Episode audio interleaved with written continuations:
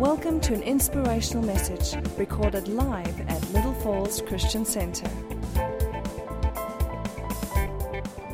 Glorify thy name. Glorify thy name in this place. And may your spirit move and break the yokes of bondage. And may the eyes of our understanding be opened. And for the rest of our lives we will only sing and say that you alone are holy, then that is all that we will do because you are worthy to be called holy. Yes, let's give the Lord a praise offering because He is holy. Hallelujah. Hallelujah. Amen. Thank you, band. Thank you so much. Glorify thy name. Glorify thy name. It's a privilege, once again, to speak on behalf of God because it is His word. It's never mine or never ours. So may that word speak with all of you. And just once again, welcome also to our live audience, our family that seems far, but you are so near. May the Holy Spirit also minister unto thee in the name of Jesus Christ. I was reading a few weeks ago something I like seeing and finding out what's happening with Christianity worldwide. I like to see what is happening in other countries. And something struck me about what's happening in England. And I became rather discouraged when I started reading it, but there's, there's, there's a nice ending, so don't, don't fear about this. But they're talking about churches over the last couple of years that have been closing down in England. It has just become too hard to maintain these buildings. They don't have the funds, and therefore the churches are closing. And then one particular pastor was writing, but a strange phenomenon has started happening recently. And that is that he had noticed that people started meeting up in the malls, school centers, and in the parks. And they started having small fellowship groups. And he noticed that for the first time in his experience, real church was happening. And this encouraged me because this is what the body of Christ is supposed to be. We should never be confined to a building. And if we ask ourselves this question, if a building would be shut down, would the church still continue? Because that is the church. And it takes me to the book of Luke 19, verse 10. And you can just, I'll, I'll just guide us through this. In that whole chapter 19, building up to that, that's the story of um, Zacchaeus, um, of whom you've all heard of, where Jesus came to his house and he gave in the end more than what he had taken and he promised to give back um, quadruple that which he had taken. And in the end, in verse 10, our Lord Jesus says this After all of this that had happened to Zacchaeus, he says these words For the Son of Man has come to seek and to save the lost. For the Son of Man has come but to seek and to save the lost. And I think sometimes we miss the seeking, the seeking part. And if I just look at those two words, seek, yeah, in the Greek, it means to search for in order to find and to get to the bottom of a matter. So it's a serious seeking. And the word savior, interestingly, means to heal. It says here to make whole and to save from a disease and its effects. We all have this disease called sin, and Christ came to heal us from that disease. He came to seek and He came to save. And simply put, what I want to say to you this evening God is coming for you. God is coming for you because you're that important. He's not going to leave you alone. It says here, when the Son of Man has come, where did he come from? All the way from heaven to the earth for you. He's coming for you and He's not going to leave you alone. That is how special and how precious you are in the sight of God. Three things He did when He came down. Firstly, His focus was you. From the beginning, his focus was you. In Ezekiel 34 11, it is written, Behold, God speaking, Behold, I myself will search for my sheep and seek them out. God says, I've got an appointment with you because I myself is coming for you. I will come for my sheep. God makes it personal, and He is personal. He takes it very personal what's happening in your life. So know that. That's how precious you are. Second thing, God had a purpose, and that purpose was to reconcile and restore us unto him. His word says in John 12 32, our Lord Jesus speaking these words, he said, And I, when I am lifted up from the earth, I will draw all peoples to me. That was his purpose. And then he had a plan. God had a plan to execute this, and that's, that plan was Jesus, our Savior. And that plan didn't end with our Lord Jesus because we, as the church, became the extension of our Lord Jesus Christ to do all of this. God came to seek you first and then to save you. The evangelist Reinhard Bonnke said these words Of all the religions in the world, Everyone out there, they all see God and they're desperate for God. They will build themselves little images and little statues and they will do a lot of things because they will seek God. All religions do that except one Christianity. We're the only religion where God seeks us. Get that, child of God. God seeks us first. And when we respond, He creates in us this desire to seek Him, to learn more, and to draw closer to Him. We are a chosen people. We are a blessed people because He sought us first. That is the God whom we serve. What a powerful God we serve. And you know, it is still the greatest desire from our God to seek and find a lost person, to have that person saved. It's still the heart of His work and His desire. And He takes it very serious, and we must never, never not take it serious. God takes it so serious. Someone died. Someone died so that you and I could live a son, his son. We would barely let our children die for someone out there. His son died. So never underestimate how serious God takes a lost soul. He takes it very serious. So much so that even when the church is raptured, evangelizing the world will not cease especially God is coming for the Jews. He's coming for Israel, and they must know this. And this is why we pray for them. And this is why their eyes will open. Because re- listen, what is, it is written in the book of Revelation 7, verses 4, as well as Revelation 14, verse 1. God makes it very clear He is chosen 144,000 evangelists to evangelize the Jews. He names them by tribe, 12,000 each, because he is going to fulfill what he already said in Zechariah 12, verses 10.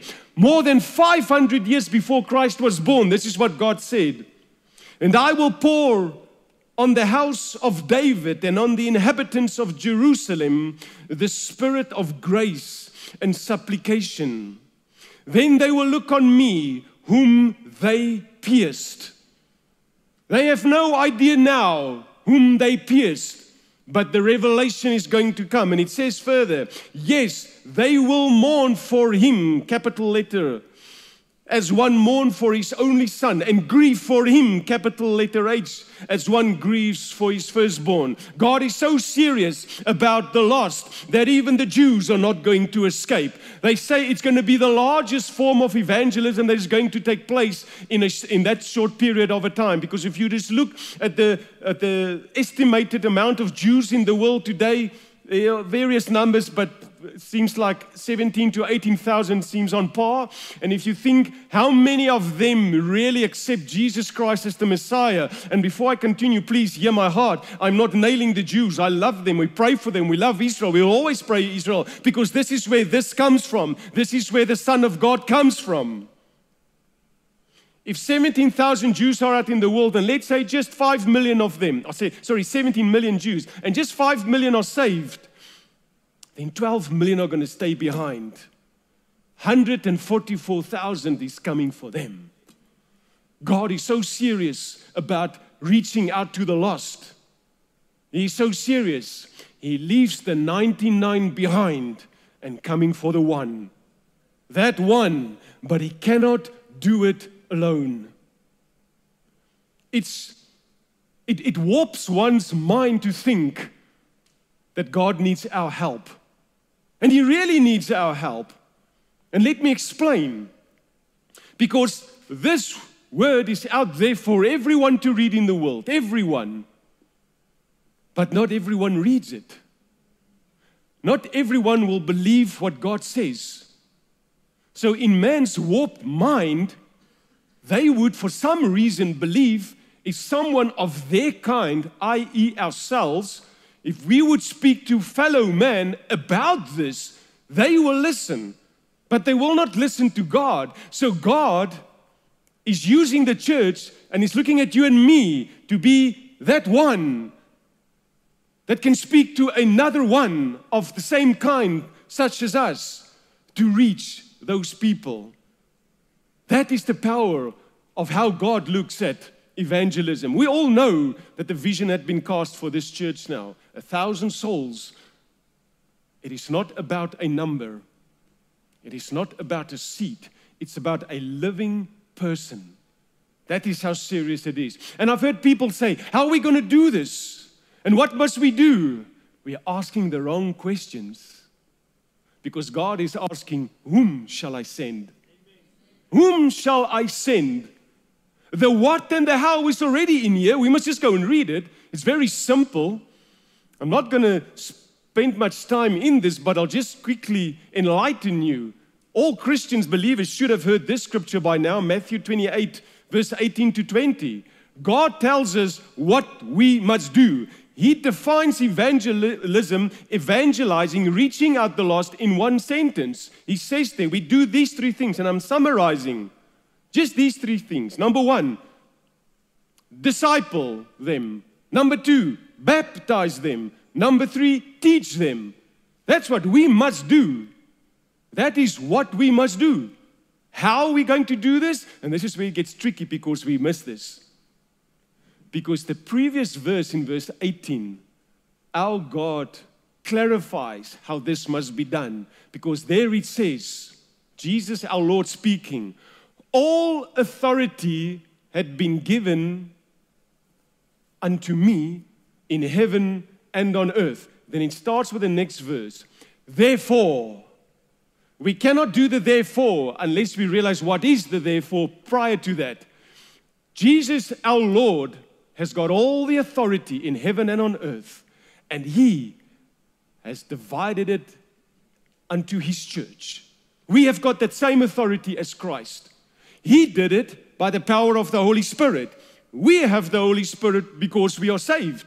1 Corinthians 12 from verse 3 onwards tells you that. The word of God says, Jesus said to the disciples, He says, Go and tarry in Jerusalem and wait until you have been endued with power from on high. We have the authority in Christ and we have the power to do it just like Christ. He says it here, John 14 12. Most assuredly, I say to you, he who believes in me, the condition, the works that I do, he will do also. And the greater works than these he will do. And most of us just read that and we think, wow, we're going to do greater works than God. But then he qualifies and he says, because I go to my Father. What does that mean? Our Lord Jesus only had three years to do what he could do. And he primarily evangelized his fellow brethren, the Jews in Israel and in Jerusalem and those surrounding areas. He went to his Father, he said, now it's up to us. The greater works is not greater in power and authority. The greater works is you and I in number to do and reach further than he could in his short time that he ministered to the world. But God gave us that privilege to do so, and we have the authority and the power to do that. Zechariah 4 6 says this It is not by power nor by might, but by the Spirit of the Lord. We do this by the Holy Spirit. I want to ask, and now listen carefully, please. Everyone that's 30 years and older, not younger, just catch this 30 years and older, please just stand for me. If you are 30 years and older, please stand for me. And I'm standing with you, so, so you can all relax. That's me as well. Okay, look at this. Look at those who are, are seated. Because they are the ones who are looking at us how are we going to show them how to reach to the lost? What example are we going to show them? These are the ones who are looking at us. What are we teaching them? Mothers and fathers, teachers wherever you are, business leaders, Christian, sons and daughters of the Most High God, they are looking at us to see how we are going about to reach the lost. Thank you. You may be seated. It's a lot of us. What example are we going to give them? Because the generation is going to pass away unless we take care of this new generation. They are looking at us, their eyes are upon us, and so is God's eyes upon us. You know, it is found, and this is a shocking, a shocking statistic, that 75% of people that come to church have been by personal invitation by someone. 75%. And I, I can vouch for that. The day that I set my feet in this church was because of people that was living in, in, in, Little Falls and I was living in Kenmare. Every Sunday evening they would drive there, pick me up, take me to church, take me back and come back home. 75% of people sit in church because of a personal invitation, not a letter that the pastor wrote, not something, an SMS that was sent, a personal invitation.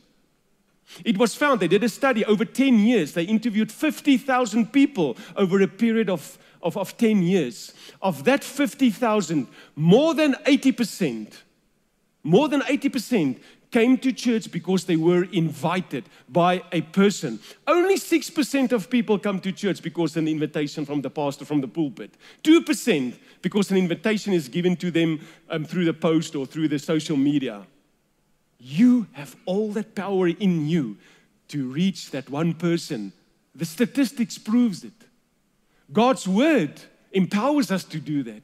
We've got the authority to do that. But whom shall I send? Who is that one person that God can send? Now, Billy Graham, one of my favorite favorites that I that I listen to, he tells the story of a pastor friend of his. Now, Billy Graham was also an evangelist. He had this pastor friend in this church, and they had 400 people in that congregation. And over time, he realized the, the, the notion of the congregation was this well, we paid to get this pastor here, and he's going to do all the work. And it was not long that this pastor realized he is going, something is going to happen to him soon because he's working at a frantic pace, doing everything in the church.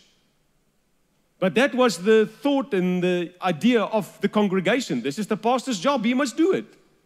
So, the one sermon, this is true, the one morning sermon, he dished out a blanket piece of paper to everyone that's sitting here. And imagine we do this tonight to you give you a blanket piece of paper. And he said to all the people in the church, just write on that piece of paper what gifts do you think you have from God? What gifts, what talents you think God gave you? And he said to them, You leave and you come back next week and you bring that piece of paper back. And so about 90% of the people brought the piece of paper back the following Sunday. And he said to them, Look at this, that piece of paper. Now I'm saying to you, go and do what's on that piece of paper. Go and do that. That church grew from 400 to almost 3,000 because they took it to heart to go and do what they wrote on that piece of paper. Because you know what your gift is, you know what it is that God has put in your heart. You know exactly what it is that you've been called to do. And if you're unsure, you need a week's time, you're going to pray about this. And I promise you, I promise you this God is not going to be silent. He is not silent. His word teaches me that. God is not silent when it comes to um, equipping and using the body of Christ. That is the power of when the church get it, every single person get it, what it is that they need to do. The whole Luke 15 there's three different section, sections, and it, and, it, and it covers one theme. That which is lost must be found. A effort, an effort must be made to, to, to find whatever is lost. First it is the, the sheep that is lost. Then it's the coin that is lost. And then it is the son that was lost. And here's the thing through all of those, our Lord Jesus teaches us this one thing. It is not just about finding that lost person, because you can resonate with this, because you and I have been there. But that moment that it happens, something happens. Listen, Luke 15, 7, in that same whole chapter says this I say to you that likewise there will be more joy in heaven over one sinner who repents than over the 99 just persons who need no repentance. And then in verse 10 of that same chapter, Luke 15 says this Likewise, I say to you, there is joy in the presence of the angels of God over one sinner who repents. That's the power of finding the one they come to the Lord, but there's rejoicing in the heavens. God rejoices because you and I, who are going out, we are doing God's will. We are His extension. And there's rejoicing in the heavens. We have neglected evangelism in, in, in, in the church. And I know it's a word that, that most people are not comfortable with, but just, just hear me out. It is witnessing, it is being available to be used by God because we have neglected that by virtue of two things. And I wrote down here the one is personal resistance and religious resistance. Now, the personal resistance we've heard all over. Oh, no, that's not for me. I, I cannot do that. I'm too shy, you know. I don't know the Bible that well, so I, I can't go and speak to a person. It is not for me. And I'm not going to ask you to raise your hands, but many of you have been there, including this person. And here is the truth. What we are saying there is exactly right.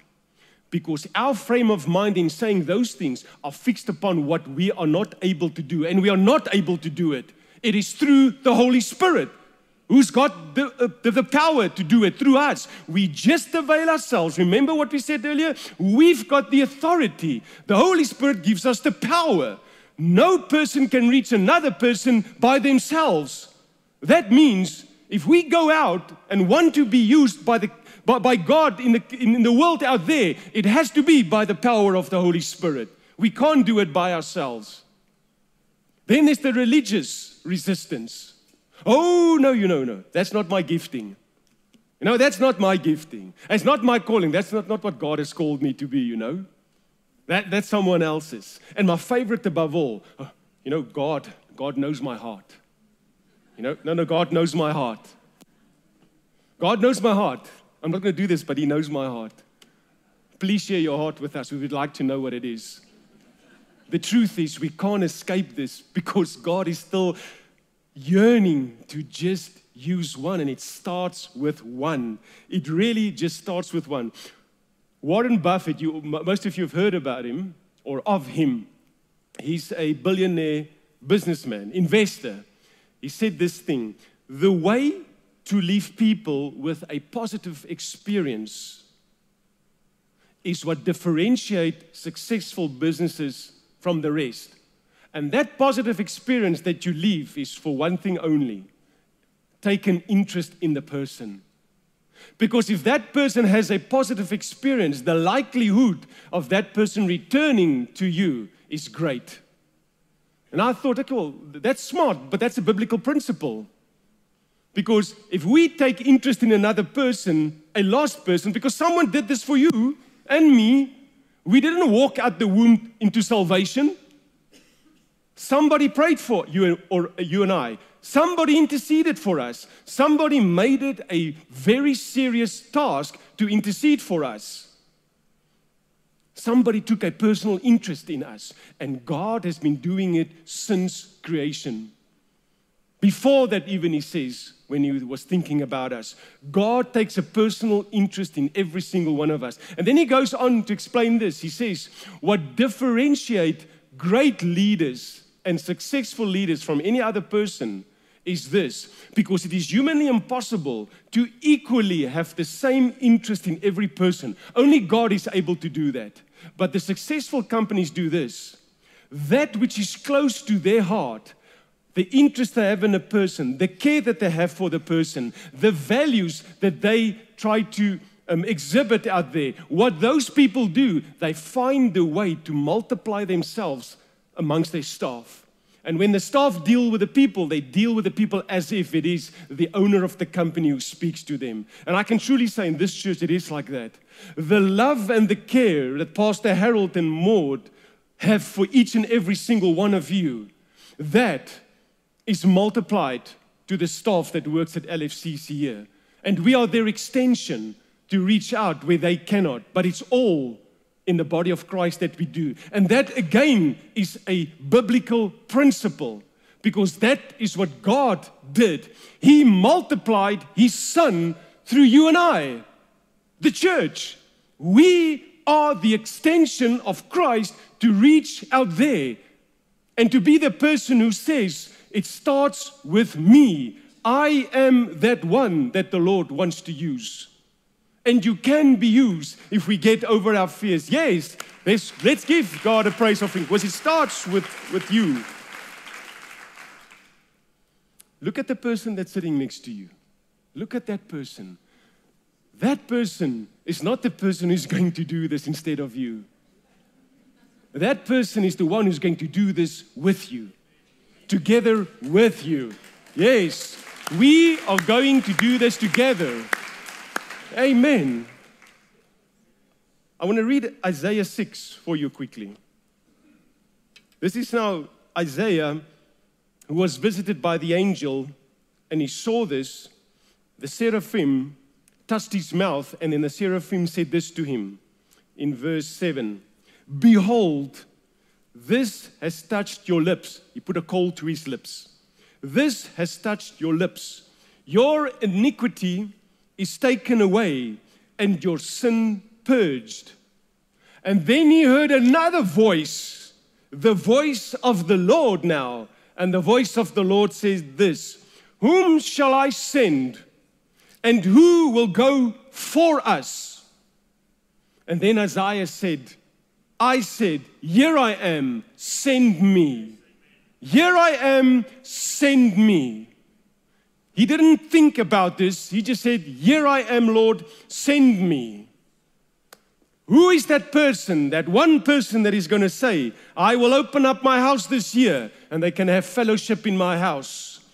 Who is that person that is going to say, I am that one who is saying, I know that there's a call upon my life to lead, and therefore I will take up that responsibility and become a leader, a cell leader this year? Who is that person that is going to say, I will in my business start this year with a prayer meeting? Who is the person who is going to stand up and say, I am that one person who is going to start a prayer cell? Who is that one person that is saying tonight and for the rest rest of their lives, I will avail myself to be served. I will come and serve wherever it is. There's Etambeni, there's the children's ministry, there's the prisons ministry, there's the ushering. There are many ways to serve. Who is that person that is going to say, Please, Lord, send me? Because I am that one who says it starts with me.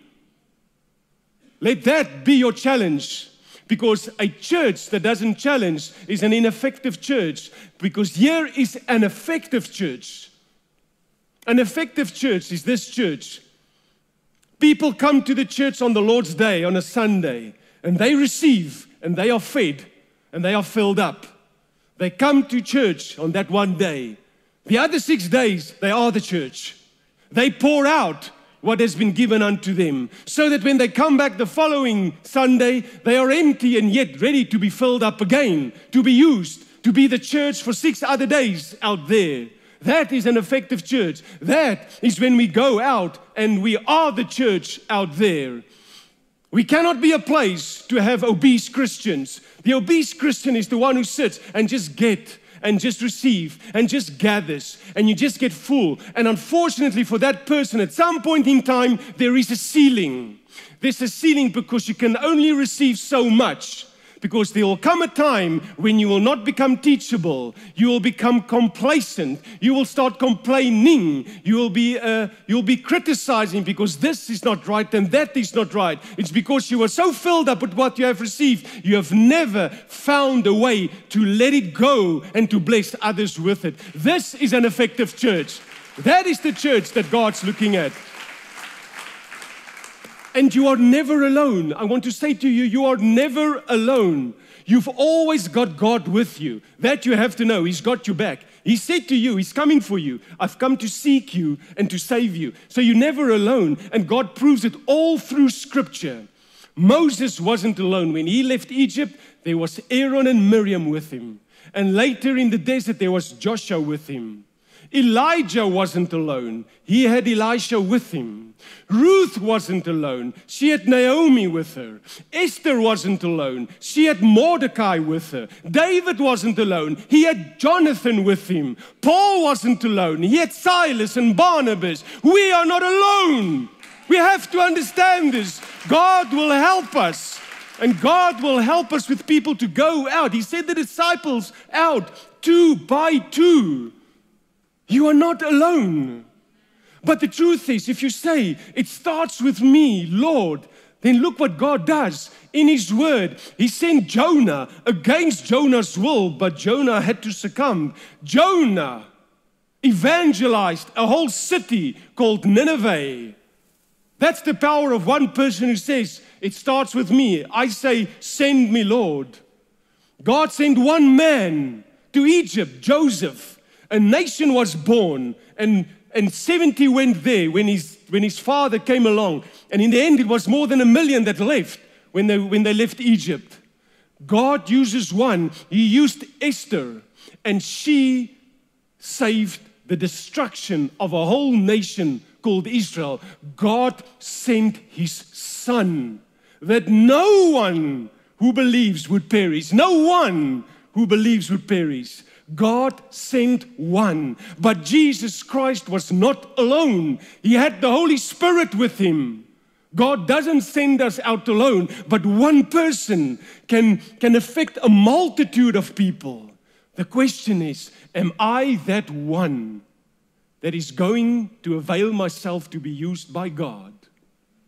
Am I that person that is going to be used by God?